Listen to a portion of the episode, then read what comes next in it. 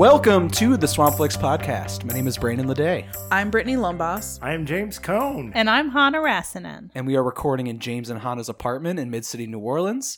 This is the podcast version of the movie review website Swampflix.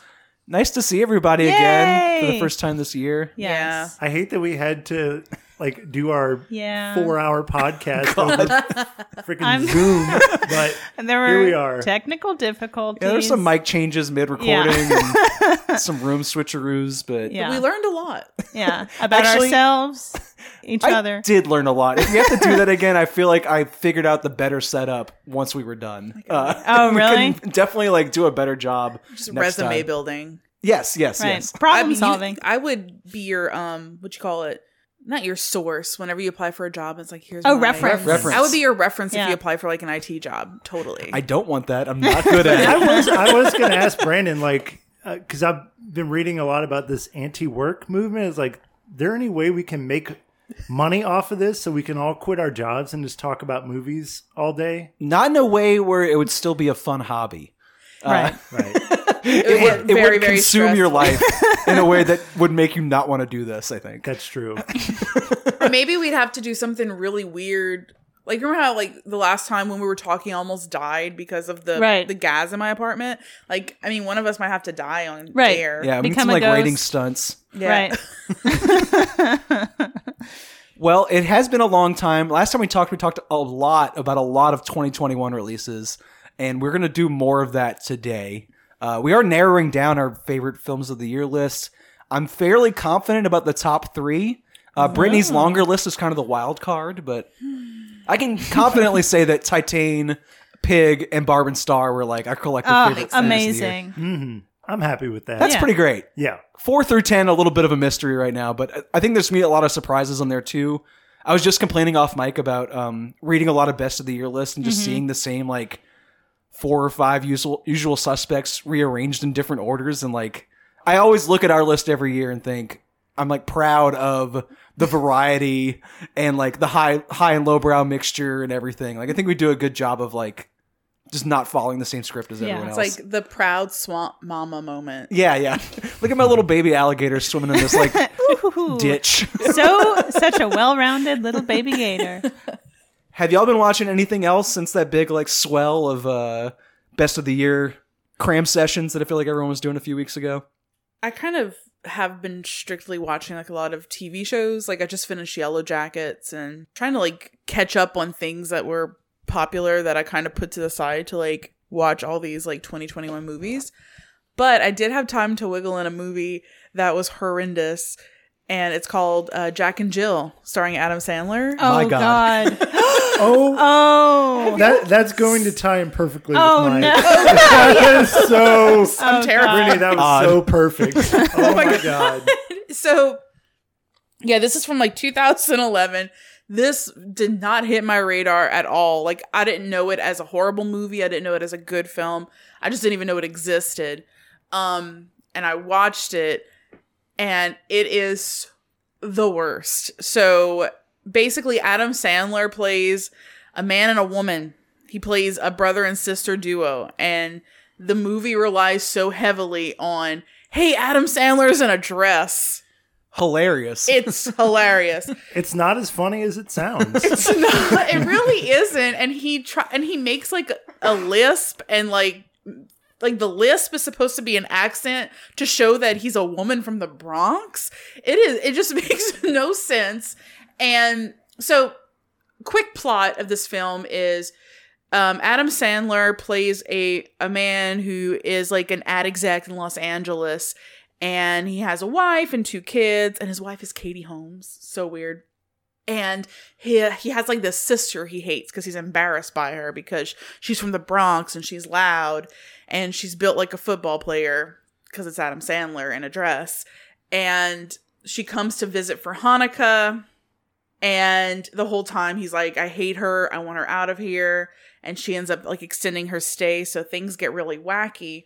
But the the big thing is he needs Al Pacino to star in this commercial for Dunkin' Donuts that he's working on for their Dunkaccino drink. That has been a meme in recent years. Oh, has it? The Dunkaccino Well, sequence this movie, has been remixed, kind of like the um, on The Simpsons, the uh, Aurora Borealis um, steamed hams uh, scene. Are you not aware of either of these memes? Okay, for some reason, people remix the Dunkaccino scene over and over again, where it'll be like Dunkaccino, except every word that starts with B has been removed, or Dunkaccino, except it's uh, filmed like a Refn movie or something. Like people no remix that scene talking over and over again. Wow. I mean, I will say he is the best part of this movie. That makes sense. so he's trying to get Al Pacino to do the Dunkaccino commercial where he has to rap about a Dunkaccino at Dunkin' Donuts. And Al Pacino meets Jill, which is Adam Sandler's sister, that is Adam Sandler in a dress, and he falls in love with her. Mm. And mm. Mm. the whole movie Hilarity ensues. it's so focused on like Al Pacino like being like having all this like oh I'll I'll come and you can climb up the ladder into my helicopter and I'll fly us to my castle in Italy and we can have dinner. You know, Jill, aka Adam Sandler in a dress. Ha ha ha ha. And that's kind of like the main plot of the movie, but this movie is so weird. Like it's not cohesive at all. There's just a bunch of weird shit that's supposed to be funny that does not hit any kind of funny bone. Oh. Period. Like not even like so f- bad it's funny. Like none none of that. Um oh god, and there is like a scene where there's all these celebrities who are hanging out cuz it's LA, but the celebrities are Jared Fogle from Subway. Oh, no. And the not sh- Oh, and the. ShamWow guy. Oh, Wow. Okey doke. It's um just this horrible time capsule that made me feel icky the whole time. And I don't know, I don't find that like, you know, man in a dress humor funny at all and I don't it's just not funny and it's just horrible.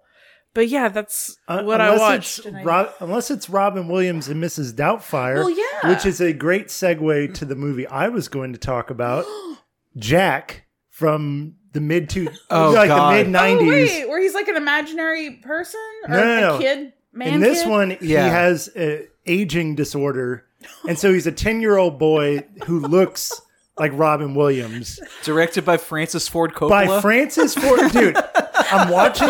I'm watching this movie. I'm like, oh my god, this is like bizarre. Like Robin Williams is so hairy, and he's doing this shtick, Oh you know, God. acting like a ten year old, and but the movie is like really trying to pull at your heartstrings. I'm like, oh, let me see who directed this trash, and it's Francis, the Godfather, Ford Coppola. My God. what the fuck? dude? yeah. dude this movie like it has one of the most uncomfortable scenes where fran drescher makes out with him it like As makes a out with a 10-year-old? 10 year old boy As an adult. as an adult and i my mouth was like agape for like half of this movie I'm like who greenlit this who is it for why is it Right. and like Oh why my did francis ford coppola like is this a passion project like what is uh, going on Okay, I remember the movie poster to this. He's like doing like a jumping jack, Yeah. where it looks like he's going woo, Yeah. and Jack's written in like little kid, yes Like crayon or something. Crayon letters. little like jorts or something. Yes. Yeah. Oh my god, I, I didn't. I thought he was like an imaginary friend in that movie. Mm-mm, Shit. that might be a different That might be bogus. I'm thinking of. it's and that's really interesting to watch. I mean, I wouldn't say it's good. I mean, I was like entertained by just the like absurdity of the whole thing. And it, it actually so I have a very distinct memory of going to see this when I was a kid.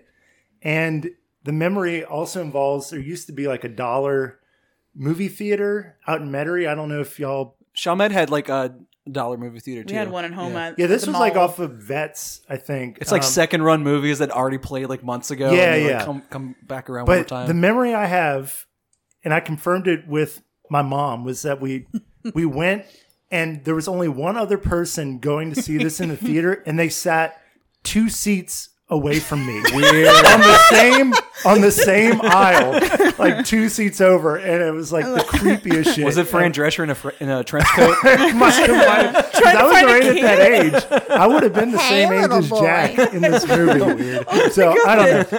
If you want to see Francis Ford Coppola's worst movie, Yeah.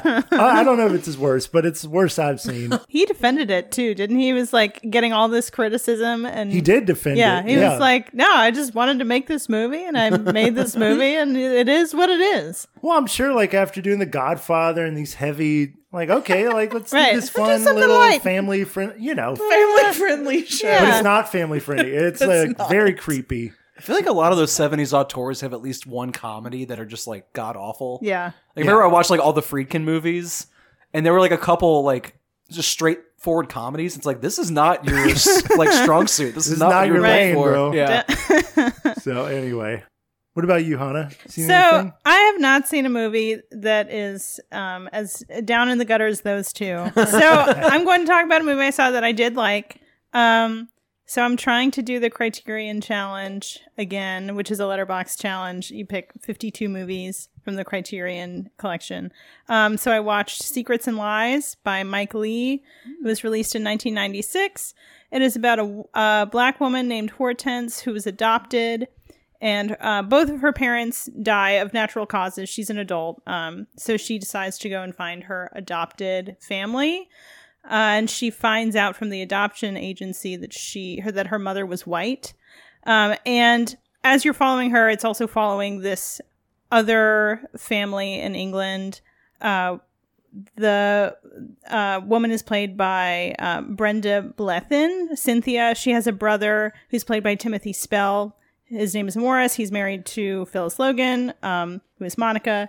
So you're like, it's cutting back between these two families. It becomes clear that um, Cynthia is Hortense's mother, um, and they reconnect. And this brings up a lot of like pain and um, like familial secrets, a lot of tensions between the family members in this tight family. Um, and Hortense eventually goes to this family gathering, and it kind of like escalates into uh, a resolution of tension. And I thought it was a really beautiful movie.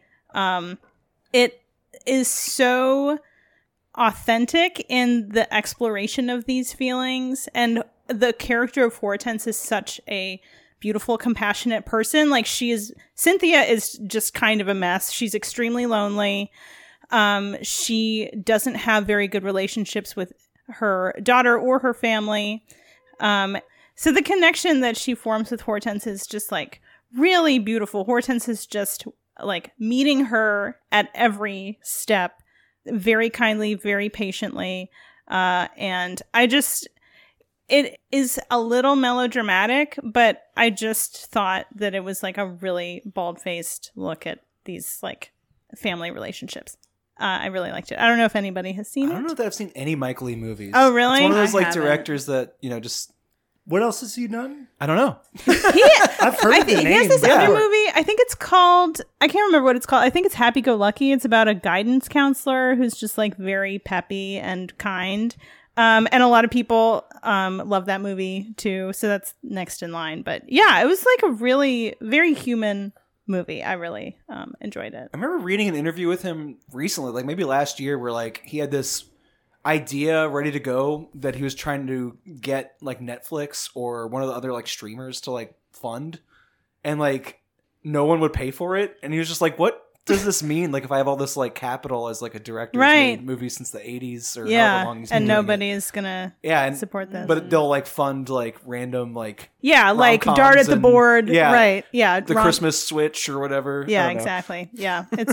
but I really recommend this movie. The tense scenes are so hard to watch, and the like the relationships are beautiful. It's great. Um, okay, Brandon, what have you been watching? Well, I have a recommendation for you specifically. Actually, Oh, Uh, we were talking last time about how there weren't a lot of sci-fi movies that like really caught your attention last year, Mm-hmm. and you are attracted to those like AI as like replacements for like human to human relationships. Yeah.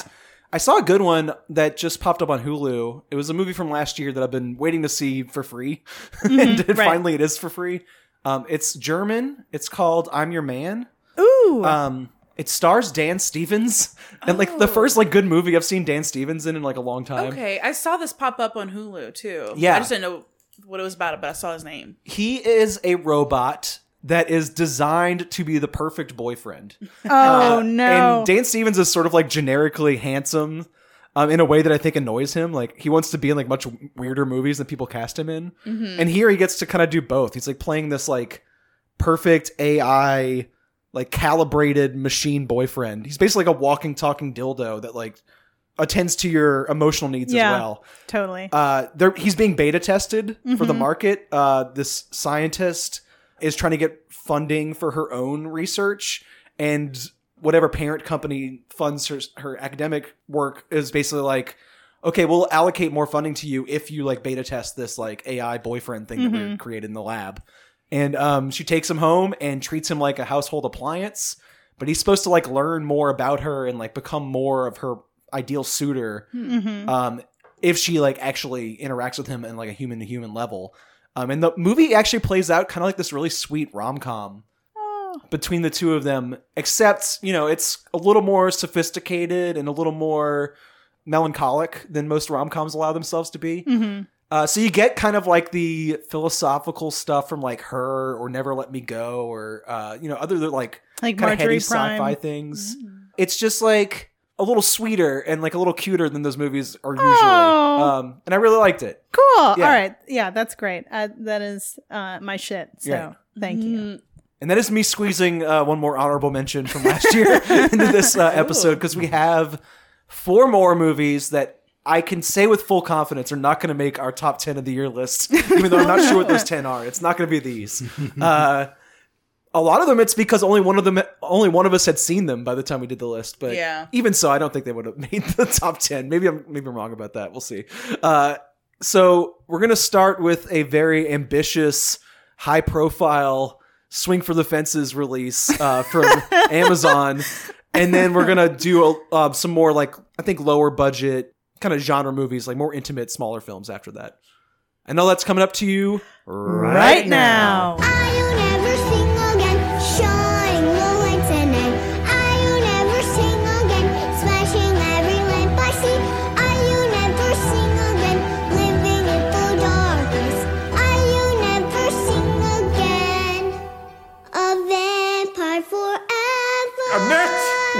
So I just went down like below my top 10 and just went to a movie that we haven't discussed yet. Um, my number 11, I think, was The Matrix Resurrections, which we could have discussed today. I think there's like enough there. Um, but my number 12, I needed other people to see. like I needed uh, to talk about this with other Swamp Flixers because it is a movie I've thought about more so than any of my top 20 films of the year. Uh, it is Annette from Leo Carax. He is a um, French filmmaker, I think most known for Holy Motors about 10 years ago. Oh, yeah, yeah, that yeah. movie is wild. Yeah. And so is Annette, I think. Yes. yes. Uh, this is a collaboration with the avant-garde pop group Sparks, uh, who've been around since the days of new wave and just churning out music constantly since I think the late '60s or early '70s. Sparks actually wrote Annette as a rock album. It's supposed to be an audio format story, uh, and it's supposed to be like a concept album, like a rock opera. And once they wrote the story, they decided they needed a visual component and did a collaboration with this director. Uh, it stars Adam Driver and Marion Cotillard uh, as a famous couple.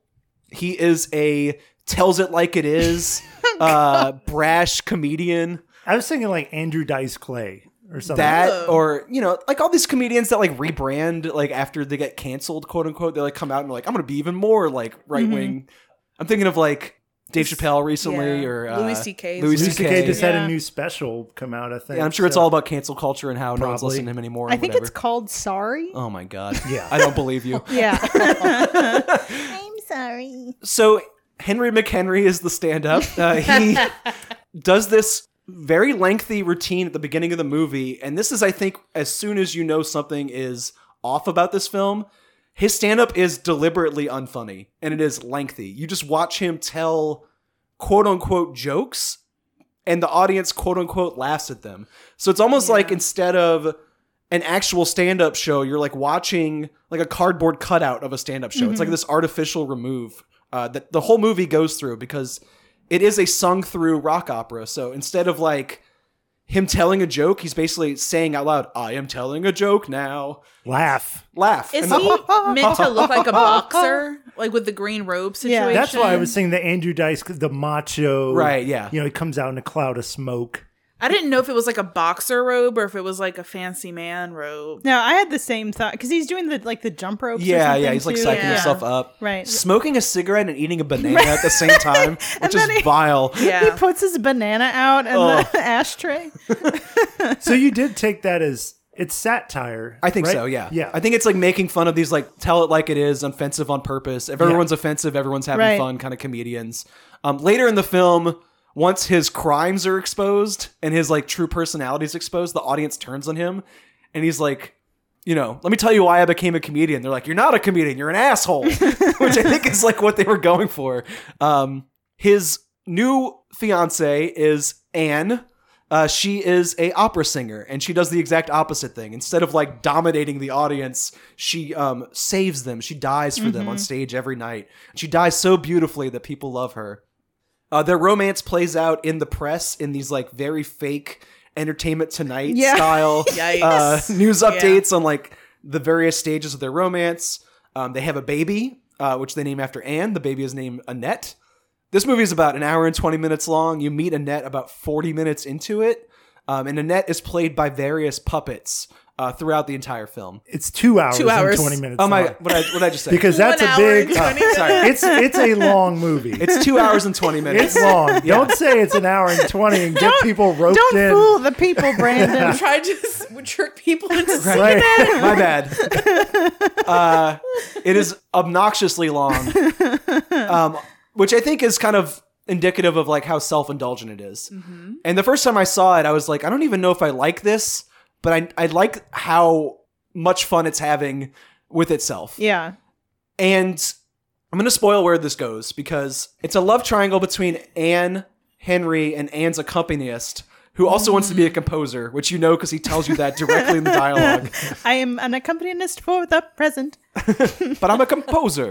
I'm a composer at heart. Um, it's a love triangle. Henry um, becomes more and more unhinged as Anne's star rises while his falls. Yeah. Um, and he ends up becoming a reckless drunk and kills her, not entirely by accident, um, during a boat ride. And then Anne turns into a ghost after she is murdered and decides to haunt Henry for the rest of his life through their daughter. Uh, the puppet is now possessed by the ghost of her mother, and anytime the moonlight or a lamp shines on her, she sings in her mother's voice, and this haunts Henry. Like the guilt of murdering Anne drives him insane. Another love triangle starts, not a sexual one, but like a just sort of like familial love triangle, when the conductor becomes like a surrogate father for the puppet, possibly her real father. And the three of them continue the love triangle that him, Anne, and the conductor had when Anne was alive, uh, where they're both vying for Annette's affection, while Henry is exploiting her because Annette's singing becomes like an international sensation because she's this tiny puppet child. She becomes Baby Annette. yeah, she becomes Baby Annette, which is like a pop star name they Right. come up with. Oh, that's so good. Uh, and then the last scene is Henry in prison for murder, and Annette shows who she really is. She appears as a actual human child to him um, for the first time because her entire life, her father and her mother, uh, her mother from beyond the grave, has been manipulating and mm-hmm. exploiting her, and she's like. Now you can actually see me for the first time as like this human Oh, being I didn't get that. and she's like basically telling him like how could i ever forgive you you basically turned me into a vampire she calls it like Right. I will be a vampire forever. oh god the vampire forever line is she so was a good puppet because they were using her as a puppet. Yeah. Right. Yeah. Okay, I thought it was a Pinocchio thing. and i explained the whole thing up front because the first time i watched this movie the whole time the whole two hours and 20 minutes i was like is this good weird or just weird weird Exactly, dude. I've seen it once. Yeah. and that's pretty That's the much stage where, you're that's Right. where I'm at. I'm like, that was something. The first stage of Annette. The second time I watched it, I was like, this is good, actually. Like, I actually like this. The third time I watched it, I was like, this is great. And then the ending made me cry. Like, I, I like shed a oh tear as Annette mm-hmm. was like like debating with her father about like whether or not she was raised correctly. And then the fourth time I watched it, which was for this conversation we're having right now, I cried a lot at the end, oh which is bizarre. This is like the Annette curse or something like Right. that. Like I basically like hypnotized myself with this movie. I think conceivably what you could say about it is that the first and the last song are very good. Yeah. Everything in the middle is very strange. I don't know if it all holds together. I don't think the songs are very memorable, unfortunately, except for the last one. Not even the May We Start song. That song is a banger. So may we start, may we, may we. Oh yeah, the, may we you're talking about the intro. Yeah, yeah, Yeah. I'll get. I'll give you that. Yeah. The rest of it is good. very um it's just dialogue. You know, it reminded me of that movie that we watched for movie of the month about the the British the the killing. um London Road. London yeah, yeah, Road, yeah, London, where the, it's just like Everyone pure. was really, really quiet. Yeah. Right, like exactly. Like there are phrases that people repeat, but it doesn't particular. You know, rhyming is not important. It's just like spoken dialogue or sung dialogue. And I guess Umbrellas of Cherbourg is like the most famous example Yeah. I can think of. Um, so I don't know that there's supposed to be catchy songs, Right. but now that I've seen it four times, there are little lines that like get caught in my head. It gets catchier the more I watch it, obviously, because I've been like, you know, conditioning myself to love this movie. You spent probably close to ten hours. on that. I don't know. It was just like it was so bizarre watching it Yeah. for the first time, and like, yeah, I, I would look over to Hanna like. I don't know if this is like you said. I don't. I think this is bad. right.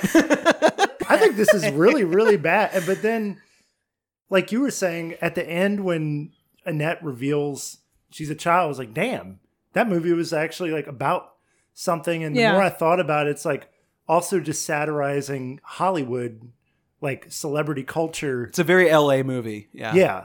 It kind of made me reevaluate it, but maybe I, you know, do need to revisit it a couple times. I really like these like like I didn't know what Annette was about at all. I knew he was a comedian, I knew she was an opera singer, but I love movies that kind of sneak a little fable into the plot and become kind of this like magical fairy tale. Um so that was very pleasantly surprising. I was I thought Annette was so strange. I could not figure out what was. Ha- I was like, I see a little hinge on her knee when she was born. She's obviously fake, but I thought it was like a thing that would go away, and then she continued to be a puppet. And I was like, okay, this is like a, this is part of the movie. Yeah. This this means something. But there were so many scenes where I was I would just like look over at James and say like, what? Like what? what is go- what is happening? Um, but I I really enjoyed it. I think I would want to watch it again. Um, and the image of little Annette At the being drawn Hyperbole? in- Hyperbole, On that with the giant triangle. and big the- fl- these Oh, like the four little drones, oh like brrr, just like buzzing and her then it like fades away like she's at a TED talk. And Yeah. then she's like, Dad kills people. The Hyperbole scene Yeah. where she's performing in front of like a you know sports arena crowd yeah. has my favorite line in the entire movie where like Annette is not performing the way that she has been to make Henry all this money. So they have to keep reintroducing her. And the announcer's like, please excuse baby Annette's nervousness. Baby Annette is a baby after all. I did, I lose did it laughing chuckle at at that that line. so funny. Uh, yeah. Um, so I really, really like this movie a lot. Hell yeah. Um, um, but I don't think I like thought the same shit was happening because, like I said earlier, I thought that it was like a Pinocchio situation, and that she turned into a real child at the end. I mean, kind of. She, Maybe. She's like free from her parents' like um, exploitation at the end. So she becomes like a real person for the first time. Maybe so. So yeah. I didn't know how to read that final shot where like the puppet is on the ground. Like I think what she's does- like leaving she- that behind. Just- Okay, yeah. I could not She's tell- like her own person. Yeah. now. Okay. Well, that I Yeah. couldn't tell if that was like her, like she was kind of deanimated because she was not filled by the purpose of her parents anymore, Mm-hmm. or if she like her corporeal form left and the puppet was left behind. Maybe that's only a much better. He saw it right. Like maybe it's him seeing like yeah, the- that's him like looking at. Because basically, she tells him at the end, like, "You have nothing to love anymore. I'm not part of your life. yeah. Mm-hmm. You suck, man. You're just alone with your own like self-obsessed thoughts." Yeah. Which to me was just as terrifying, like watching a little girl say all that than a puppet. Her little voice when she finally sings, because most of the movie she sings through her mother's operatic voice. So in that final scene where she's like debating with him about whether or not he's a good dad, and she's cutting through his bullshit in Yeah. this like little chipper, like Yeah, child's very like sweet. voice. Well, 'cause but Adam she's saying real shit. Yeah. because he has such like a deep voice that hers just kind of like you say it cuts through Right. and i don't know i mean this is like the adam driver show i mean he like fucking kills in this movie It's a love triangle movie, but I feel like it's mostly about his character more Yeah. so than the Yeah. other two people. I don't know. I loved, I love marionettes, and I thought that like the babyionette, like the whole look of all the babyonettes, because there's a few of them, was so pretty. In a, in a really weird way, like those fucking ears, like whenever she was born, huge. And you just see these giant ears. Huge She ears. looked like the claymation Baby New Year movie, like you know all those like Christmas movies, like Rudolph and Like the Heat Miser and Heat Miser. Yeah. Yeah. Yeah. Like that's kind of what Baby Annette looks like, especially with the red hair thing Okay. and like the, I don't know, the little squish face Yeah. that she's got. oh man, that was, uh, what a weird kid. So weird. I loved it so Yeah. much. If they make Baby Annette marionette puppets, I will fucking buy Amazing. them. I will give them all my money. I love her Yeah. scraggly hair. Like, She has long hair, but not it's a like lot of it. red, like dry. So odd. Yeah. Mm, like if it's like hay, it will Right. catch fire if she gets too close to a candle. E- It was so beautiful to me, but uh, there's so much weird shit happening, and I love whenever there's like weird crap against beautiful stuff that looks like it costs like millions of dollars to make, but it was just like stupid shit in a cool way. Though, I feel like there's a lot of I'm like saying. stunts. Like Oh, uh like he'll like be singing while he goes down on her, which I feel like was Right. a big talking point for this movie. yeah, that was i like that scene And there's like um them riding around. Me too, yeah. of course. And they're like riding around on a motorcycle with no Yeah. helmets. Um, then there's the weird like CGI of like Annette flying around while she sings. Oh, Baby Annette flying, and then the boat scene where Anne dies. Yeah. The boat scene where Anne The dies. rear projection. that, that so beautiful good. Yeah. Now, Look like the Wild Boys. Anne's ghost has these like sharp shoulders. Yeah. It's like she morphs into this like demon. yeah. Which is really cool. Like an opera character. Yeah. Yeah. I guess. Yeah, yeah. And that set the first time the ghost appears, it's like th- they um, Adam Driver and Baby Annette have like boated up to the shore, and it's like a very obviously fake set, but it looks really cool, really Yeah. beautiful. It's like this black slate rock, and like the moon is shining down on the little baby. Yeah, it looks like that was that place in the giant something something in like Oh, the Giant's Causeway. Yeah, that's what Yeah. it looks like because Yeah. it's got like the same patterns. Mm-hmm, the, right. the two scenes that really resonated with me were that montage of them traveling the world Oh yeah. That has one of the best lines in the movie where he goes to a nightclub and the women are like hard to imagine all these men who want us to love them but hate themselves or something Yeah. like that. I got, I got Yeah. a little back. I love that cool nightclub scene where it was like all these like nightclubs from around the world. and I'm Right. like, ooh, where are we now? But that, Uh-huh. but I think like that scene where Adam Driver is doing his stand-up routine, talking about how he tickled his wife to, death. death. Like, damn, dude, like that's as an actor, him like really putting himself Mm-hmm. out there. I, like I thought that was pretty impressive to really go for it. But like the audience chanting asshole back at him, Yeah. like it's always supposed to be funny. Like uh, there's like a lot of real emotional stuff going on in this movie, I think, but it's all like, delivered in this like smirk. There's like always a sh- a level of or a layer of I guess like Artifice. Yeah. artifice or metaphor or something. Yeah. It, yeah, it just makes it feel strange. Yeah, it's just Yeah, strange. Very feeling. surreal. It's weird that Adam Driver was so good in here because I didn't expect him to be like at first when I saw the marionette baby and all this weird shit happening, I'm like, this guy is not gonna vibe well with this because he doesn't he doesn't do weird stuff. Like I mean he does kind of funny things and kind of wacky and slightly serious stuff, but you he's can tell he wants to be taken seriously as an actor. right usually, but yeah. he's never done anything like strange like this before um but he he was good at it i want to see him do more weird shit I did think so. He has he's on SNL and he has this skit where it's like bring your parent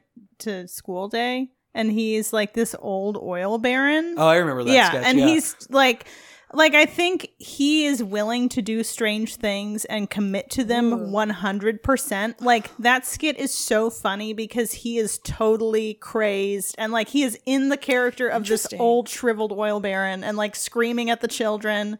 Um, but he's he's not like really making a joke out of it. It is like he's one hundred percent in it. So that's that's kind of how I like I actually think this is a good wheelhouse for him. And I hope he does more weird shit. Yeah. I don't think there are any bad performances in this movie at No. all. Like even Simon Helberg from um, Oh, he's Big great. Yeah. Bang Theory is very good in I this. think, I think it's more like the pacing is, I think, going to be tough because there's like that middle section yeah. that is unfortunately kind of a drag. The bookends are so good. Like the beginning Yeah. and end Beginning are like and end are perfect.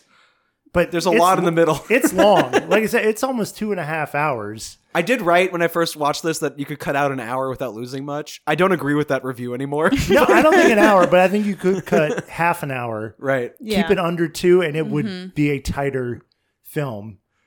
As is, it's uh, John Waters' favorite movie of 2021. So I Oh, feel really? like that's like a high accolade right there. Yeah. Yeah. that's true. That makes sense. I, I guess the other thing, and then, again, I want to rewatch it, but the other thing I struggled with was like it's like almost a satire of like rock operas or like a satire of musicals in a way. So it's like I don't know, it's just challenging. It's like kind of hard to get on its level, but it was something. Yeah. I, I liked it. I mean, I liked it. I had feelings about it. I it. had feelings about it. I totally, you know. Well, give it um six more hours of your time.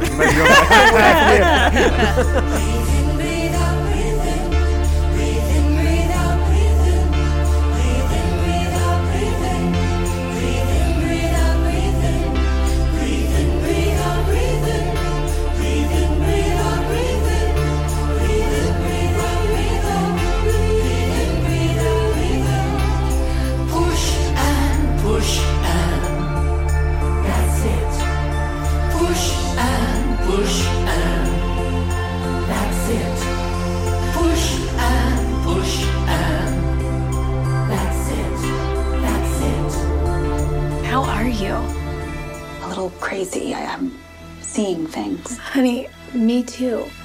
I'm having the wildest mommy brain lately. I don't. I don't think it's mommy brain. I think Dr. Hindle did something. I think they're in on it. In on what? So I think the order that we came up with, we're gonna go from uh, least to most romantic, and I think also um, most to least about babies. I think is the other overlap here. So that would put Britnee next in line. Yeah, this is all about babies. So the the film that I picked, and I think this is number twelve on my uh, my top fifteen list. It is False Positive. So this film stars Ilana Glazer, who's only done funny stuff her entire life, and Justin Theroux. They are a couple who have issues getting pregnant. So I like how she makes this comment where she's like, "This is the only thing like I'm supposed to do well as a woman is like have a baby and I can't do it." I think a lot of women feel that way. And a lot of women feel that way and they don't even really want babies. And I'm like, you just think you want them because that's what you're like supposed to do. So I kind of liked how she said that line because I hear it all the damn time. This movie doesn't make pregnancy look fun No, or it fulfilling. makes it spooky. And, Yeah. and she got pregnant. I don't know if she was pregnant in the movie, but she was pregnant like shortly thereafter too. So that must Yeah. have been a very weird experience. I was looking up interviews like after the movie came out, like the promotional stuff, and she was like, "I just had a kid." So somewhere Yeah. between it rapping and her like, yeah. yeah, So they find themselves in the office of this like grandmaster daddy fertility expert played by Pierce Brosnan. And they're able to get an appointment with him, which it's very, very hard to get an appointment with him because her husband is a like a plastic surgeon and he worked with him and he kind of was her husband's mentor. Um, so they're able to get this appointment and he's got this it's never explained in the beginning, but it's it's explained in the end. Um, this super cool method that is like a never fail, and like women always get pregnant when they like go to his office. So like most people who get fertility treatments and get pregnant, she has like twins. So she gets pregnant with twins. And as she's a little further along in her pregnancy, there's some complications. So she has to do like a reduction, which is just like I guess like a fancy fancy name for an abortion almost, where she has to pick which one survives and she wants the female one to survive because she wants a girl um specifically to name her wendy um there's like a lot of Peter Pan imagery in this movie, especially at the end. But yeah, she wants to name her Wendy. And I think the um the director had like a thing with Peter Pan. He was like a big Peter Pan fan. I don't know about that, but the reason I wanted to see this was for the director. So I'm more familiar with his work than I am with like who he is as a person. Yeah, that makes I- any sense. I remember like reading something about him like really liking Peter Pan, which is why he came up with the Wendy and then the window scene in the end. So she picks the girl and then they're like, "Okay, sure." Um and long story short, when she gives birth, um she ends up giving birth to like twin boys and like no Wendy. Like the whole time she thought she was like having a girl and then was found out she was having well, actually had like two boys. Um, there's all kinds of weird stuff that happens between the point where she like finds out she's pregnant to like when she actually has the kids. Like, there's a lot of, you know, her kind of coming in and out of reality and like people kind of telling her like, "Oh, you've got this like mommy brain. You're going nuts. This isn't what it seems."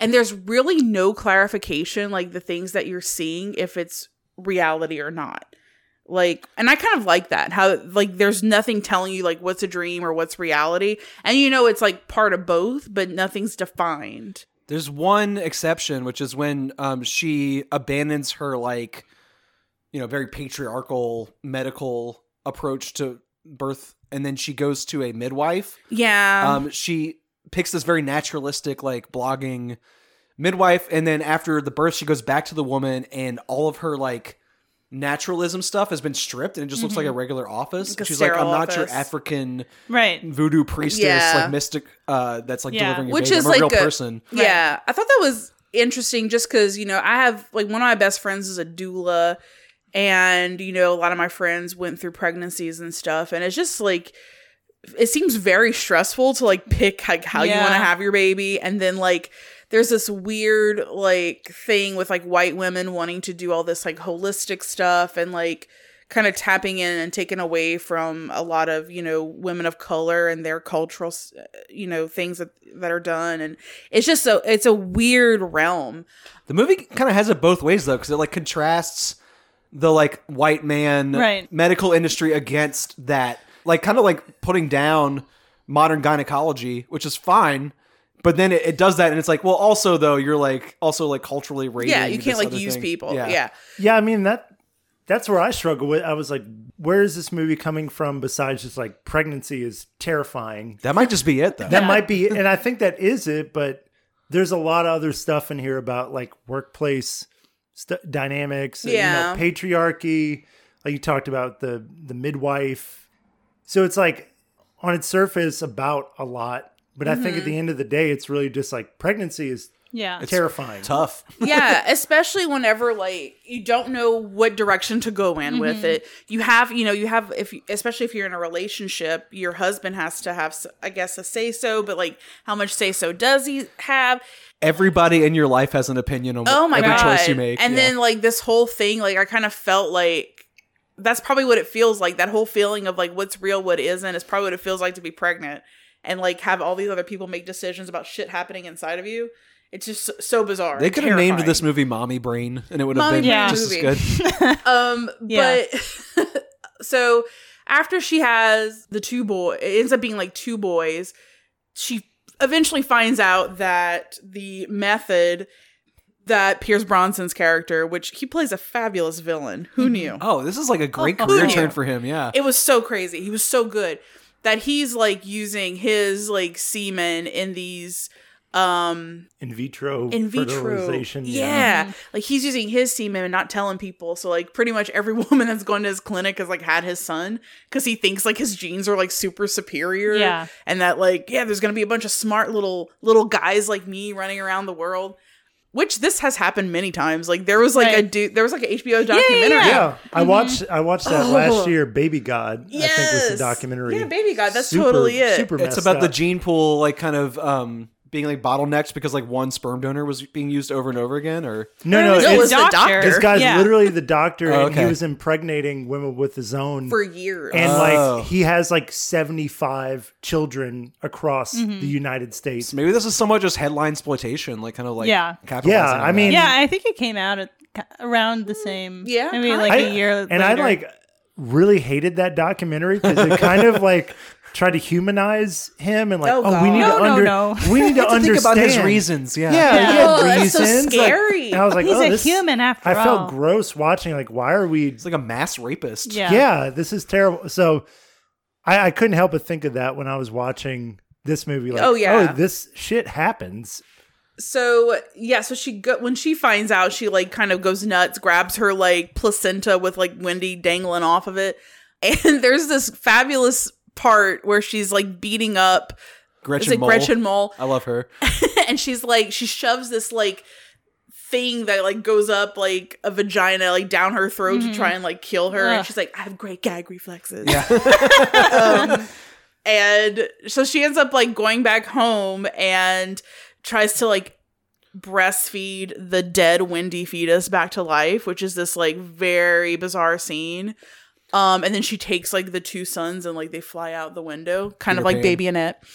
Um, Peter Pan and Baby Annette. Peter Pan and Two Baby classics. um, so I don't know, like this um to me was like the second best pregnancy horror that, that came out in 2021, first being Titane. Oh yeah. Oh, true. True. I just like really liked this movie because it was kind of all over the place, but in a really cool way. And it was sort of like a throwback to a lot of people compared this to Rosemary's Baby, and I didn't feel that. I, feel like of- it's like pretty much 100% Rosemary's Yeah, Baby. Yeah, that's what I thought too. Yeah. I kind of felt like it was more of like a like lifetime. But I, but I think Rosemary's movies. Baby, like what I struggle with with this movie was like the whole unreliable narrator thing, especially towards the end, like the last forty minutes. I'm just like, okay, are we in a hallucination, or is this really happening? And the film doesn't really make it clear where we're at at any given time. And Yeah. like, I like ambiguity in films, but in this one, it was just sort of like, I don't really know what happened. Nope. And to me, that's like not good storytelling. It's I a guess. choice though. It's Like, a Yeah. choice, Yeah. but I kind of liked it for that. Well, I also think like actually the connection to me with that and Rosemary's Baby is that like the main comparison for me is like first of all the horrors of your body just changing and doing things in during an experience that is supposed to be like ah like the most beautiful time of your life and this is wonderful. And then like being told that the things that are happening to you are normal and that you shouldn't question it and like having these authority figures saying like trust us this is normal and like you begin to not trust yourself. And i feel like you know she s- starts to hallucinate and part of that is like not being able to trust what she's sensing and what she isn't she's Mommy like brain is real, you know? yeah, mommy brain. Oh, you're just so so disoriented. Um, so yeah, I got like Rosemary's Baby, um, Inside, that that French film, the very last scene, um, and it did feel Lifetime too, especially Yeah. during like the um I got that too during the like work scenes where it's like all these men are obviously like, oh, you're gonna get the like tofu bowl orders, right? but but yeah, that's what I'm saying. It's like, okay, the film is really just saying like pregnancy is scary and it's terrible. But then you have like a lot of time given to the workplace dynamic. But that's part of being pregnant, though. Yeah.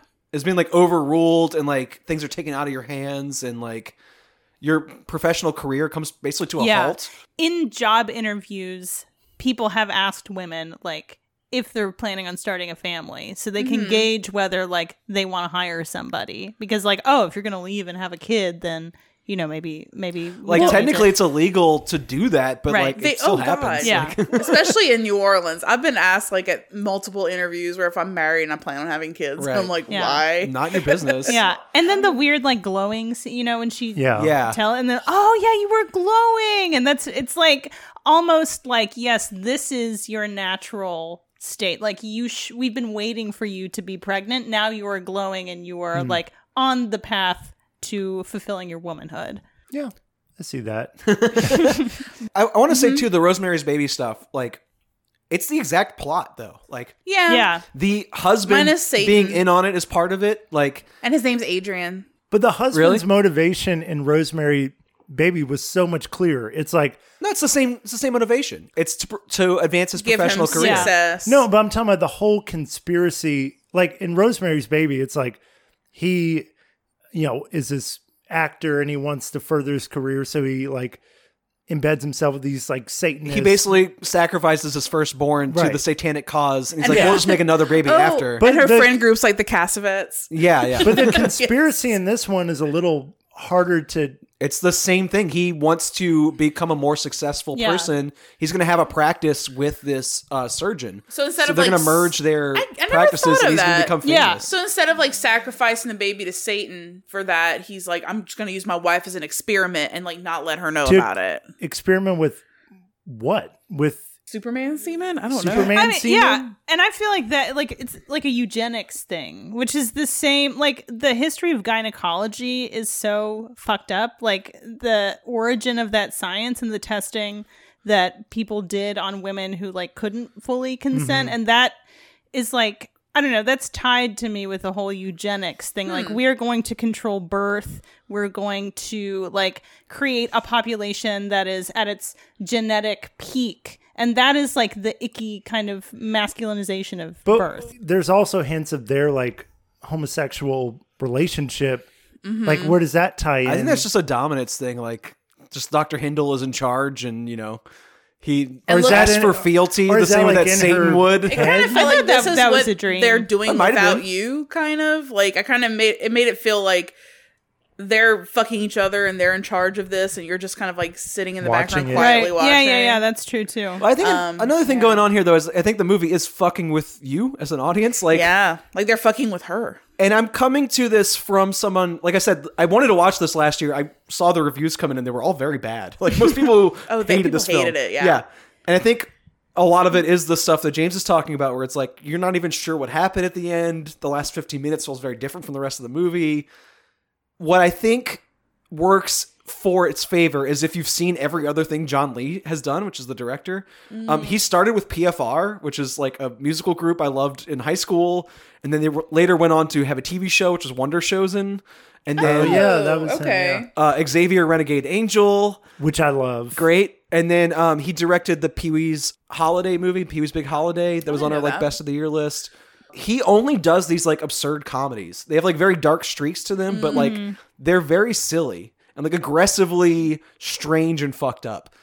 If you approach this movie as a comedy, I think it has payoffs like that. Like the movie it most reminds me of is Malignant, where Yeah. like yeah. it's so generic for the first like 75% of it and then it just mm-hmm. goes bonkers towards the end where it kind of plays out almost like a prank like there is a lot of genuine tension about like the horrors of pregnancy but then the places it goes to relieve that tension towards the end are like so ridiculous and over mean, the top The the only time though that it approached like camp to me was in the scene Britnee was talking about where she sticks the whatever down her throat and she's like, you know, about her gag reflex. That's Right. literally the only line of the entire film that felt camp. I the rest of it that. plays it like pretty straight. I think it's like an absurdism of events. Like the things that are happening are so ridiculous that you kind of have to laugh at them. I don't think it's as successful as Malignant. It just reminded me of that like playing it straight for as long as you can and then like ramping it up to like this like over the top finale that is like bonkers. So I do think it takes the pregnancy horror like very seriously, but I feel like the payoff towards the end is just like I can't even believe what I'm watching right now. This is insane. It's Um, wild. But little but in Malignant, it was like it made sense. as crazy as it was, Right. it made sense. In this film, it like I don't think it actually makes sense. like you know- thematic sense or logical like narrative sense. but I don't really care about logical sense, but definitely like thematic sense. Like I don't know really what this was about outside of just pregnancy is crazy. I just don't feel like the message was supposed to be defined. Like I don't think this movie was trying to I think pregnancy is difficult. to difficult. say something very specific. I think is it was the just thing. kind of like Yeah. yeah. It's, a fucking playing off of that tension. And I think it's also like the difficulty of like knowing just knowing how to navigate it, what to do, and then feeling the pressure of everybody else's wants and needs on you. It's like the one Yeah. thing that she wants is to have this baby, Wendy. And the only way for her to do that in the end is to like, she's like breastfeeding this tiny little, like, pre, pre, pre, premature baby. Like, she finally gets, like, that's what she wants. And it doesn't matter that she's not a nine month old child, you know, like, Yeah. and that is what is so scary to me about pregnancy, like the whims of other people and like people telling you, no, you need to do it this way if you want to be a successful mother. And she's all like her the way she plays this character is like she's very silent for a main Mhm. character. Like she's very meek and like doesn't talk a lot and stuff like that. And like people kind of speak for her and she kind of like nods along. And every now and then she does have like a you know like this is what I want kind of moment, but it's not very powerful, if that makes sense. Yeah. It's very, very crazy sauce. Yeah. It's an uncomfortable film. Yes. like, but I, I think even that discomfort is funny sometimes. Like, I don't know. I think in the scene where like she actually gets inseminated in the office and there's like four people watching her. I went through like two different emotions in that scene. It's like both. I'm like, ugh, like It's I feel like so I'm, uncomfortable. the- like a lot of the time in this movie, you're like looking at Pierce Brosnan's face through like her legs, right. and it's weird. But I don't know that kind of discomfort. Like sometimes you just laugh because you're uncomfortable. Like it's and like I- we're a way to relieve supposed to tension. be because these are intimate moments that like a woman should probably have with her kid, but like you've got everyone and their grandma in there watching, yeah, like watching and making comments and like telling you what to do. False Positive reminded me of like Dead Ringers, Inside, Rosemary's Baby. Yeah. I I love pregnancy Like it movies. doesn't feel like one. Like it's Right, not like a it's- yeah. replica of one. It kind of feels yeah, like a it's like a little mesh. And I think I like those movies more than this movie, but I still liked this movie. And I love again, I love pregnancy horror. Like very you know, it's a thing I think about and it's like ah, this is, you know, what it reinforces my do- life decisions. Yeah, right, exactly. Yeah, where I'm like, no, I'm okay. I'm good. Yeah. No, no, I It's think I- bad. I just Very have bad. such high expectations for like A24 horror. Like, Why though? Like they have a lot of made-for-TV deals. Like I don't even know this this was. an A24 movie? yeah, Oh, oh, I But kind of like that. made just for Hulu. they make stuff like for H to to go straight to HBO. Like they make a lot of like varying stuff. Not everything they make has to be great. I like this better than Lamb, and I saw that one in the theater. oh, I agree with you on that. Well, we have another one that's uh was available on Hulu. It seems like it's on HBO Max now. Yeah, I think it is. Yeah. Do we ever get that to work? There's oh, we're still No. keeping the baby train. Going Yeah, there. baby- yeah, It's a baby. Another another Yeah. baby horror. different baby. Yeah. different kind of baby movie. Um, so my pick, I think it was number eighteen on my list, but after watching it again, I feel like it would actually be higher. I don't think it would be my top ten, but I really like this movie. Um, so my pick was uh, Shiva Baby. It was directed by Emma Seligman. Who is 25 years old? Um, Holy shit. Right? exactly. Apparently, Wild. she like for her senior thesis for her film class, she submitted this like science fiction movie that was totally unintelligible and her um, teacher was like you know write what you know so she made a film about a jewish sugar baby who is bisexual and goes to a shiva and runs into her sugar daddy and her ex and her family friends or um, yeah friends of her family so uh, rachel sennott is the plays danielle she's the main character and this movie reminded me of like Krisha and then also like Yeah. a teen coming of age movie. Um, it's very tense. Um, sh- the movie starts with an encounter with her sugar daddy, and um, she has to go to the Shiva for a funeral that she did not attend. Um, she's in college. She like doesn't really know what she wants to do, but she's getting money. Like her apartment is paid off by her parents. She's getting money from the sugar daddy, and she has to kind of like talk to all of the friends of her family about what she's doing. And like, you know, you go to those parties where people are like, "Oh, so what are you up to?" and you have to like give them a spiel. like the opening of The Graduate. Like, Right. Yeah, she's exactly. Picked at by everybody. Yeah, and she's like, "Yeah, it's like a women's studies focused uh, major, and like nobody knows what she's talking about." And then her, uh, she finds out that her sugar daddy is at the shiva with his wife, who is not Jewish, and uh, their baby. So it's Who a- screams the entire film? just constantly screaming. So the baby is the Shiva baby. It's also Shiva baby because she's a sugar baby. Um, she also runs into her ex, um, who is like constantly kind of flirting and antagonizing her. Um, and it's just this like extremely grating social situation. It is like high anxiety. I was sweating the entire time. And then throughout the film, there are these like releases of tension. She's trying to keep the truth of her relationship with her sugar daddy under wraps, but also kind of trying to like tease him with it or like you know um, make it obvious to him and make him uncomfortable um and her like mother is very worried about her. And there are these like moments of like building building building tension and release. And i think the thing that i really love about this movie is like how it it ends in a way that isn't like calamitous. And normally these movies end in like a like a destruction of this person's life basically. Like it turns to rubble. But she has like a very loving tender mother and like at the end she kind of like is able to bring all of the pieces of her life back together in like a shambling kind of way. I mean, Shiva baby mom and Titane dad Oh yeah. oh my are like god. the ultimate parents that came out of movies this year. yeah I don't know. Fred Melamed as the dad in this film, he's not very effectual. Like he doesn't do anything. Just looking He's for very well, sweet. but I love him. yeah, he's like the dad Yeah. that he like wants to give everybody a ride home That- in his oh, yeah, huge that van. final He's like, scene no, is get in so funny. yeah Well, that's the thing. Funny is the word that stands out to me. Like it is incredibly tense, like Krisha, yeah and that is the movie that this is compared to a lot. It's like, oh, this is Yeah. a bisexual Jewish Krisha. Right. I think a lot of it has to do too with the sound. Oh, Like, the score. It's so like just, and it also kind of remind me of Uncut Gems a little bit, where it's just like the score is really in your face, and In it's this really case, it's tense and winding weird. Yeah. strings and like yeah just uh, strings. like a Yeah. violin screeching and you, yeah, you just feel like you're having. I, I don't know if that's like a newer thing in film where films that make you feel like you're having a panic attack, Right. but they're getting very good at it. Violinists like- are making shit tons of money. It's really intense.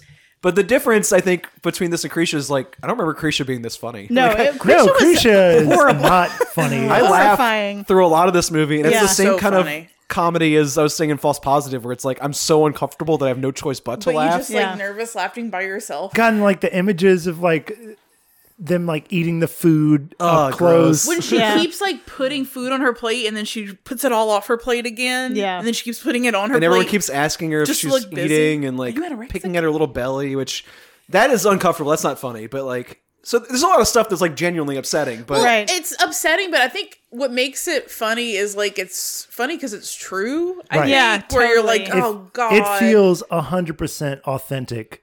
Yeah. The- Yeah. all these people, like especially some of the old Jewish grandmothers, Right. It feels like exactly what they're portraying. I But mean, if you pull those strings out and like some of the topics that are brought up, because there's a lot of heavy shit in this film, Oh yeah, it's basically a sitcom. Like I just watched seven seasons of The Nanny on HBO, and the the humor is very Jewish, and it's very like, when are you going to get married? What are you doing with your life? Like professional obsessed. yeah. Um, and this movie's doing a lot of the same things. It's just like more grounded in reality.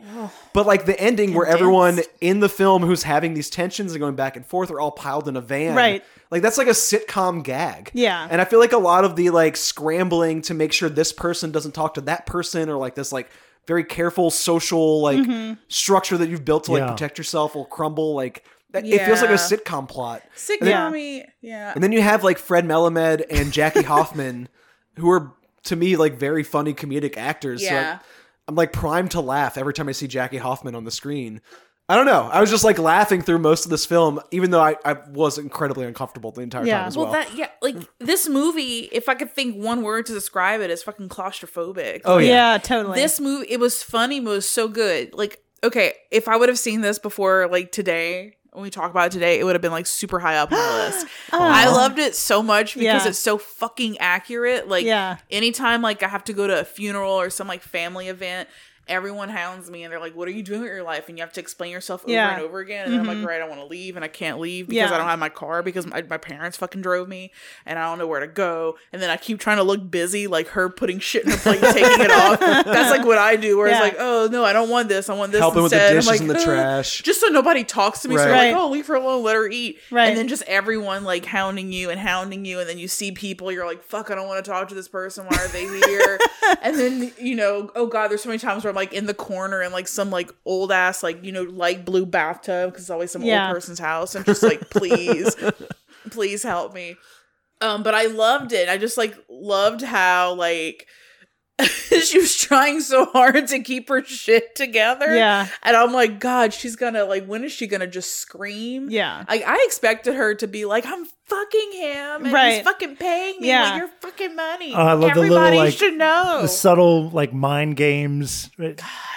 But I, I don't know. I feel like it like definitely agree that it's sitcom and kind of episodic, but also has like a real like emotional climax. Oh, for Like, sure. When Yeah. she finally breaks down, her mother Oh is telling God. her like it's okay. You Yeah. know, Yeah. you'll figure it out. Like that rang true and like kind of brought the whole movie to like an emotional Even level. the la- very last beat that feels like a sitcom moment, like everyone piling in this van and the tension like Yeah. continuing and on. all their faces.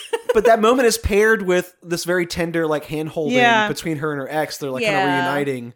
It, it's it's doing both at the same time. I don't want to Yeah. discount like the genuine Yeah. heart of it. What you just said describes the whole movie because the movie's like that, where it Right. has like these like subtle hints of humor with Yeah. this very serious, like insane stuff happening. yeah, Um, God, I can't think of the, Yeah. what she said, but there's this. Oh, I could not stop laughing, but I felt so bad for her whenever they're like, "What do you do? Like, you know, w- women movies or something?" She's like, "It's a feminist lens." no, s- yeah, yeah, He's like, I don't know how you make money off of feminism. He's like, she's like, it's not a job, it's a lens.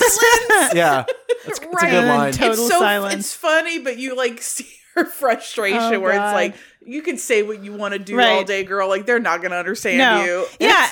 and I feel like it was especially capturing like those conversations when you are in college and you truly don't know what you're doing. And it's like like you you're trying to explain your like liberal major. Yes. And and then like you're like, I don't know what the fuck I'm talking about. I just want to leave. Like I got the whole, oh, you're going to teach, right? You got a history major. I'm like, no, I don't want to teach. Right. And That's they're the like, what do thing you want to do? And I'm like, I don't know. all of us like we have jobs we have like Yeah. homes that we pay for to live in but like i don't think anybody in this room's doing what they like want to do with their lives No. like we have like artistic minds and we were like raised to think like oh you can do what you could be whatever you want to be as long as you set your mind Right. to it but i don't think if you're not born with like wealthy parents You and even she can't. is wealthier than us like i don't think you can pull that off like Right. i think you're just kind of like Unless you're like super, super lucky or something. Yeah. But Right. yeah, I- like, it was it was like that you know in college uh, I was a senior and they're like oh so you're majoring in business what are you going to do with that I was like I have no fucking idea I, got a couldn't po- tell you I got a poetry degree, and I am working for the financial department. I don't know how it happened. You just like kind of like keep applying to stuff. Well, but it's it, that's it that's it why hits you, and then you're like, "Ugh, fuck, I need to make money. Right. And like, it's it sucks, but like anything artistic, like in at least in like the fucking USA, Yeah. it does not that's get. why I liked her get money for explanation too is, is you know her love interest asked her like so why'd you do it with the sugar ba-" like I just needed money and it was easy Right. yeah, Yeah. and that's like, I like- enough yeah, I like, like- that explanation is enough I like having power and feeling respected. And yeah, this Cool. is what I, I, can do hated to too that. how it's like, oh my god, she had to like say that she was going to law school for this guy to like think like, "Ooh, I'm Right. putting a girl through law school. yeah. He's Yeah. stroking his ego, like he's like helping somebody Right. by like getting off. because like they think like oh because he has that mentality too of like oh that is what successful people do like and then when she kind of was like like what difference does it make like you know she's still like doing services and Right. getting paid for them Yeah. why do you care And also, like, you're using your wife's money to oh my like, god yeah pay this oh. pay to have sex with that this wife, girl. Like, the girl boss moment where Yeah. she's like, oh, or and I've done Right. stuff like that out of anger sometimes, where you just like an asshole yeah, on the I, that doesn't sound like anything I would ever want to do. And I'm not like a whole girl bot. Yeah. oh god and that scene where she asked her to like hold her yeah. baby Oh my Oh, god. so and intense she was, That was a power me move, right? yeah, Oh, right, totally a She's power like- move. Yeah, she's like you're a babysitter, But right? using So- her Yeah. like how Baby Annette was used, Right? Yeah. She's know what I exploiting mean? the child. And then yeah, watch her become a puppet. but I like, you know, I loved Krisha, and I really loved Poor Shiva Baby because of those like like that string of humor and that like there is like a lot of love in this movie in a way that Yeah. is not in Krisha for you know for good reason. It's mm-hmm. it's not about that, but like the second time watching it, that when the mom is helping her after she's broken this vase, like I cried a little bit. It's yeah, like that scene's rough. yeah. Yeah. And it's like all of us have had those moments of intense, like escalating, like panic and fear of like all these people are questioning me and I don't know what I'm hmm. doing. And like that bringing those conversations bringing that to the forefront of your mind and what you Yeah. want is for someone to say like you will figure it out it will be okay there i love you don't worry about any of these looky loos Right. yeah Shiva baby mom. I feel like Krisha would be like the Shiva baby character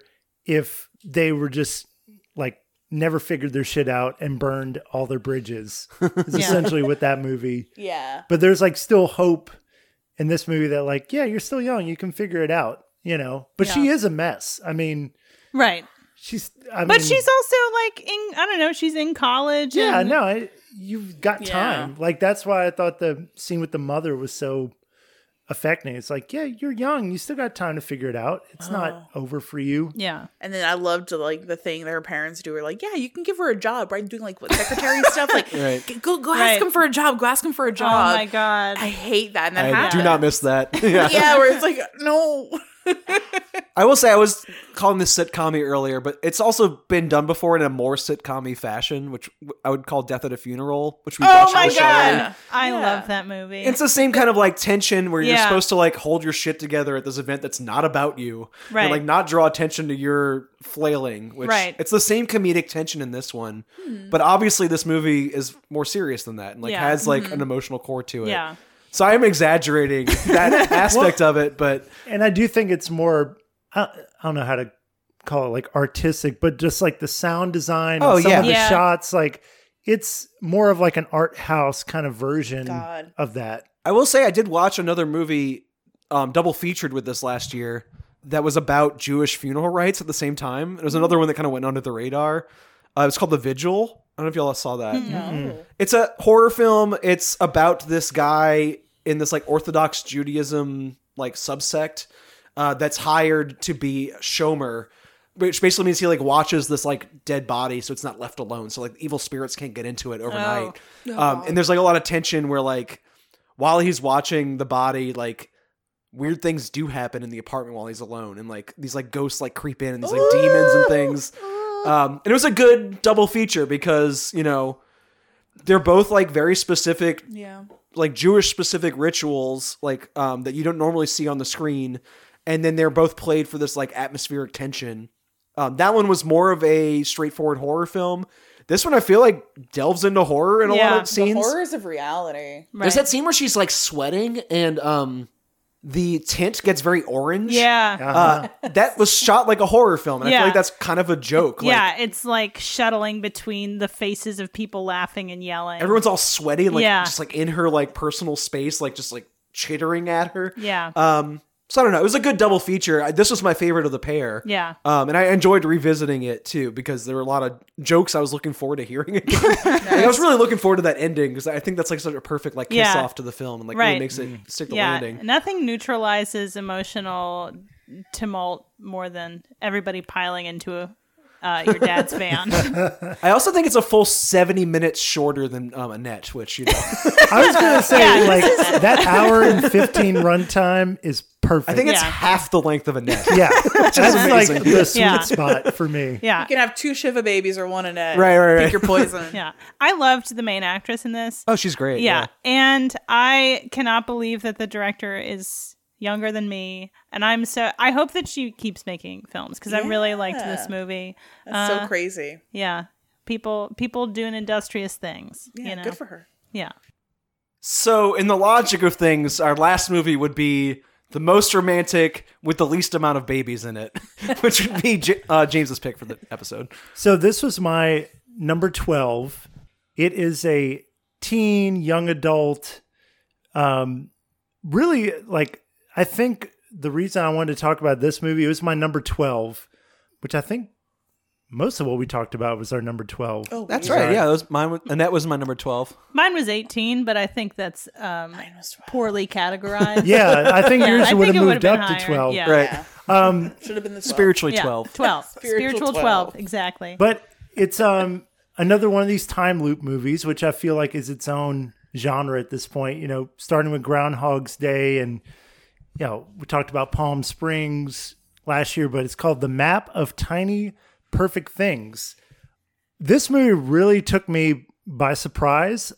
It's really about two high schoolers. This guy Mark starts the movie. He's very like quick witted, and um, I love how in the beginning of the film they make it clear like he is in a time loop. Like this is just the world we're in, and he kind of likes the loop or whatever, and he finds this girl Margaret who is also stuck in the time loop, and they start to hang out, explore like what that means to be in a time loop with someone else. And what they start to do is in their little small town find these perfect little moments throughout. And they kind of like the title of the film says like make a map of these little perfect moments whether it's, you know, little f- funny things or people connecting or whatever and they they make a map and they're trying to figure out like how to get out of this loop but margaret is very clear like she kind of wants to stay in the loop for reasons that become apparent later in the film. And it's really a like this is not normally the kind of movie that i would like. This is like for teenagers but it is kind of the movie like Recently, you've been drifting towards like mainstream crowd pleasing kind of stuff, though.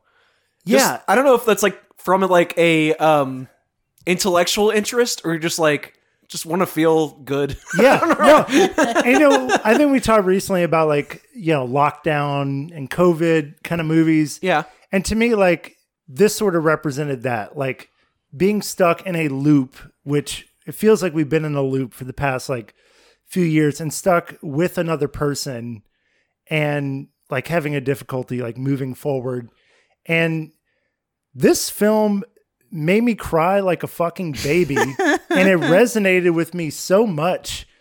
And it's one of those things where i know it's not for me it's for like young adults but it made this 35 year old man a blubbering mess.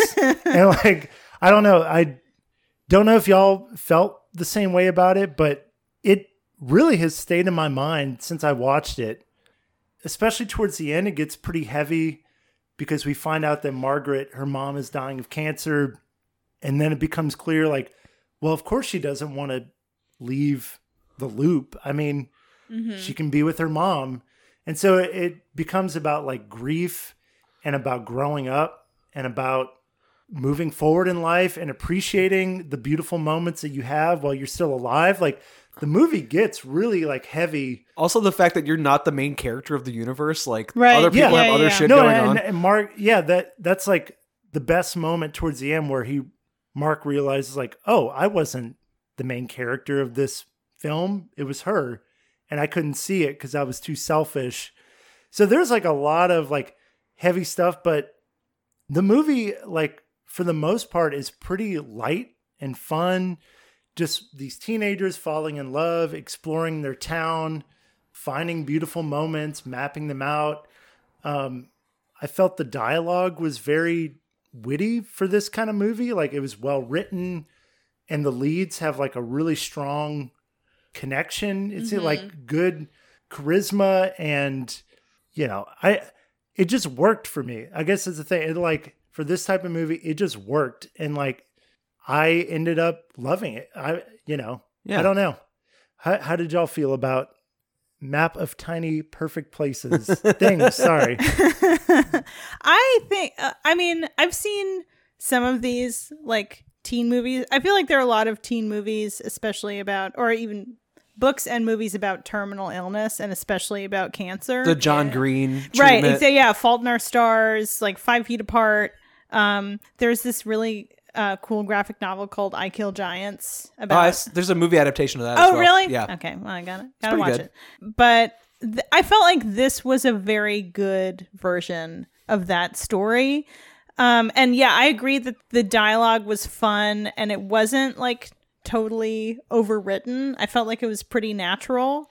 And I, I mean, I did cry. Um, but normally these movies are like, like I am kind of averse to these types of movies, especially when it's like the the main antagonist is is cancer most of the time.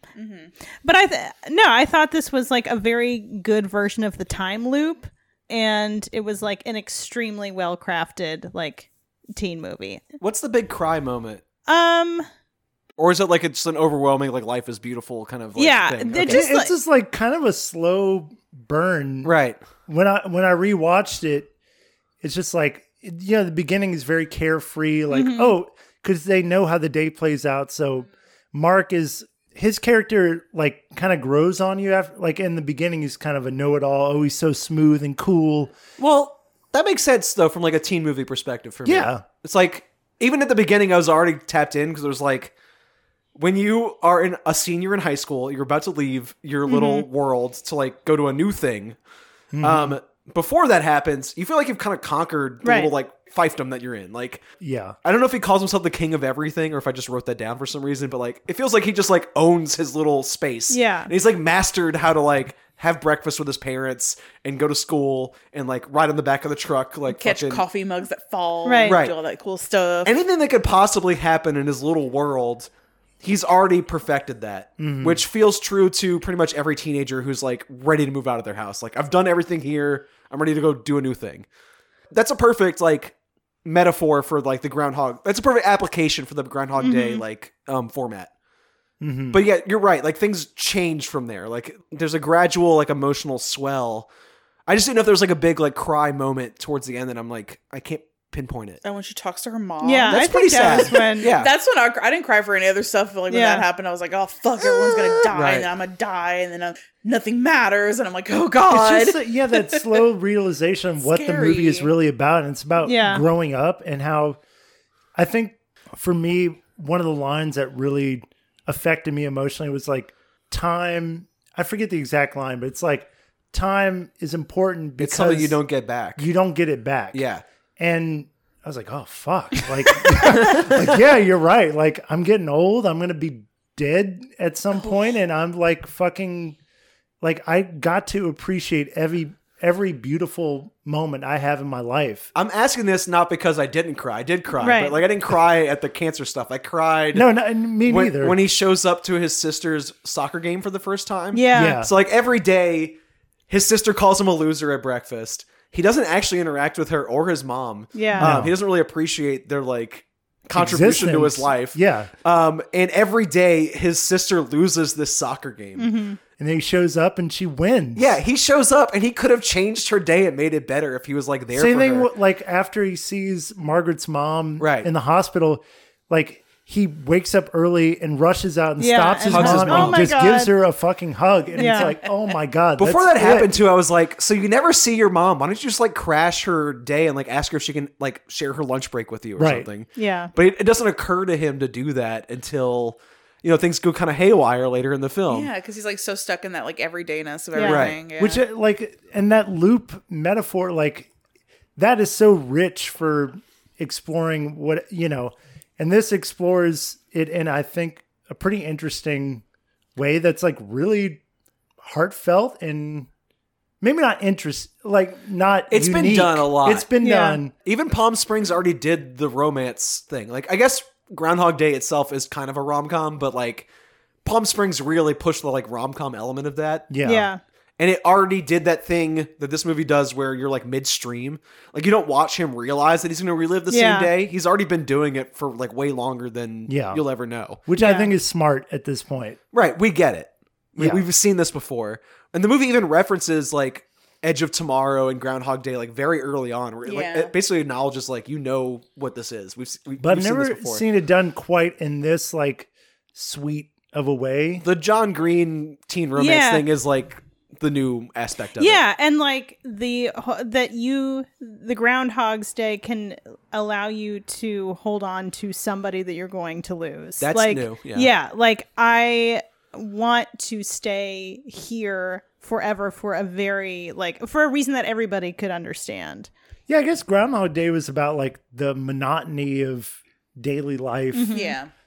And th- this is about how like monotony, I don't know, you want to stay in it sometimes because life is so difficult Right. from day to Makes it day that. I don't know. It's Going easy. to college is kind of scary. Right. Like Yeah, you gotta start over. Yeah. So to apply, I don't know, to apply that to teenagers going to college, like it worked for me. Mm-hmm. but even so, like I feel like they had that wave of um Fault in Our Stars, Right. And then we called Five Feet Apart Fault in Our Mars, or is that a different movie? That's Fault in Our Lungs. The uh, Yeah. there's another like Right. Fault in Our Mars movie that's something to do with an astronaut. Yeah. I feel like the next wave of those is what we've been seeing recently, which is like these like teen romances where there's these um, sci-fi impositions on it. So like Your Name was a big one. Oh yeah. Um, Love and Monsters was one from uh, 2020. Uh, just like it's the same like big teen emotions, like overwhelming the like drama, Mhm. but then there's this like sci-fi element. Like there's these monsters that come in, or like in this case, the the day keeps repeating. right. It's very easy to get swept up in like what it's doing because the movie is very like pop culture reference heavy. Like it references Groundhog's Day, it references Doctor Who and Star Wars and like all Mhm. kinds of shit the whole time. But also the big climax where they play this song, um, it's like this like dream pop, like bedroom synth pop song. Mhm. Um, I actually looked up the band and watched like five of their videos after the movie was over because I loved the song. But uh, the the emotion of it still hit me. Like I Mhm. was still like, even though I, I was like so aware of what it was doing. Yeah. Um, I don't know. It still worked. No, that's like we've talked about with melodrama, and you know, we were talking about Douglas Sirk movies. Like, yeah. I see what you're doing, Yeah. and you're working me. It's you know, we also talk about wrestling and Yeah. being worked, and like I love it. Like, Yeah. you're working me. You're trying to make me cry, and I'm crying. Good like a job. baby. Congratulations. Good job. Like, and that's how I felt with this movie, and like, I don't know, it just really has like stuck with me. Um, time loop movies just freak me out. I don't know. I like I got like a one of those like anxiety rashes after watching this, and I'm like, oh fuck. I'm like, what? Like, is this just time? Like, is this not real? Like, what's real? What's not real? Like, fuck, we're all gonna die. Like, it, it just stressed me out a lot. But that's just because I'm a fucking weirdo with this kind of stuff. Yeah. um, not the movie's fault at all. Um, and this was a fucking long movie too, right? Was, this Was like it? a two hour movie? No, it's like an. Am hour I and a half. tripping? I It was swear to over, you, actually like it was two hours. over 90 minutes, which I feel like it's a little long for what it's doing. It was long, yeah. It was like lo- longer than I expected. Right. Um, and I, I always do this with movies. Like I kept figuring out like like why hasn't he noticed her? Like how long has he been in the loop? Like why hasn't she come in? How did she get into the loop? How did he get into the loop? Like I started kind of like that's like Right. where my mind was. I wasn't paying attention to anything else. But So, see, that's how The I felt universe about wanted- false positive, yeah. where I was like, Just gotta get Wait, another watch How has she not had a sonogram in eight Right. months of being pregnant? Like I get it. uh, you know, I was getting into you like try to the figure out like the logistical stuff. logistics of No, how I it all get it. works. I also Yeah. think False Positive waited a little late to like pull the trigger on the weird shit. Like it, that movie is very familiar, and then I feel like the last 15 minutes of False Positive was when it really Yeah. like distinguishes itself as something Bananas. new. Um, this one I don't know where the new part comes in. There but- is like, like I said, I don't feel like it's original, right, but it just, well executed. Yeah. god damn, it was well executed. Yeah. I will say too, like the act, the actor and main actor, main actress, like they were like really good, and I find Yeah. like a lot of like teen actors to be like super obnoxious, Yeah. but I like them. Yeah, that's what like they were both extremely likable and I feel like if I had seen this as a high schooler, I would have been in love with both of them. Oh, yeah. Right. yeah, I Well, like and also like they're They would've been, apparently like, in their Twilight. twenties, but sometimes that can get creepy when you have Right. adults playing high schoolers. It, doesn't didn't really me. feel that way in well, like a what is that movie? Evan Oh, Hansen? yeah, Dear Evan Hansen. yeah. I didn't see that, but I just watched Easy A for the first time last Uh, night. yeah. Oh, easy. And they're Oh, all yeah. like Hey, 20 to gotta 30 back year olds. back it up, But in this, it felt like it felt true. It felt like they were high schoolers. Yeah. I, I did not love that movie. really. I thought it was okay. I just love Stanley Tucci. Oh, the parents are Yeah. perfect. Oh, The yeah. kids are like hit or miss. Yeah. I don't know. But yeah, this movie I feel like is more endearing. I don't know. Yeah. And just the idea of like finding these per like the fact that one day can hold all of these perfect little gems of moments. Like that that's such it's like almost cloying, but what a sweet, wonderful If you could get out of yourself and Right. actually pay attention to like individual mm-hmm. moments. Yeah. Which is a fucking struggle, especially right now. Like it's hard to like like there's a whole industry about being mindful about Right. your body and your Oh place in the world because it's hard. Like Yeah. it's like I pay someone or my insurance pays most of their bill mostly, but like I pay someone to talk to me for an hour every two weeks so they actually pay attention to But myself. it- Right. Yeah. Exactly. Even like um, I don't know. I've been to the mall a lot Yeah. recently. Even like when you're in a public place like the mall or the grocery store, and you can see those little interactions between like a kid and their mom or like someone doing something silly or struggling or what like that's what really resonated about this movie is there's all sorts of tiny perfect little moments that you just have to pay attention but they're there Well, they, you know? they do get recorded and distributed for mass consumption through TikTok videos and like YouTube epic fail moments and like True. things like that. It's just you don't always like. T- okay, today I was driving home from the grocery store uh, and, and a little egret like bird used the crosswalk to cross the street. And I had to stop to watch this like bird walk across the crosswalk at a stoplight. I was like, that is so fucking funny. it's a tiny perfect moment Right, you know? exactly. Um, and I didn't record that and put it on my TikTok because I don't have one, but uh, it was very cute. and I wish other people could have seen it. With this movie, it's like our life is limited, and we just have to like appreciate Yeah. those Yeah. beautiful moments. Uh, so The egret at the crosswalk. Yeah. Yeah. It did not fly across; it walked the whole, the whole way. amazing. like it had little business to go to. very funny. I'm late for work. Well, I liked all these movies. Um, yeah, they're all good. Yeah. I know that mine asked a full hour extra of your attention, uh, so I'm sorry for that. But yeah, I'm- I, I do believe our top ten will be posted within a week of you hearing this episode. I do know that Titane will be our number one movie of 2021. Uh, It was the only movie that was on every single person's list across seven people. And It Yeah. was Oh, like either number one or two for like most of those contributions. Amazing. So awesome. uh, I think we did it. I think we can move on to another year. uh, next episode, Boomer, Allie, and I will be discussing Wise Blood, which is a John Huston adaptation of a Flannery O'Connor story. ooh. I've seen like it a while O'Connor. ago. I don't really remember it very well, but I do know that Brad Dourif is the uh, main star, you don't get to see him star in movies very often. So that'll be an interesting discussion. Yeah. Probably a lot of uh, organized religion talk, which is something that we talk about a lot on the Lagniappe episodes. And uh, after that, I have no idea what's coming up because it's a new year. We have a fresh slate.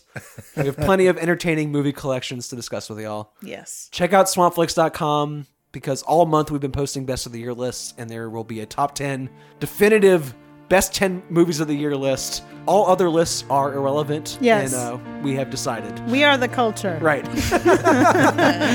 Bye, everybody. Bye. It's the end. So we bid you Good night. Safe journey home. Watch out for strangers. If you liked what you saw, tell a friend. Tell a friend. If you've no friends, then tell a stranger. Tonight. Ladies! Three, four, one. Good night, one and all.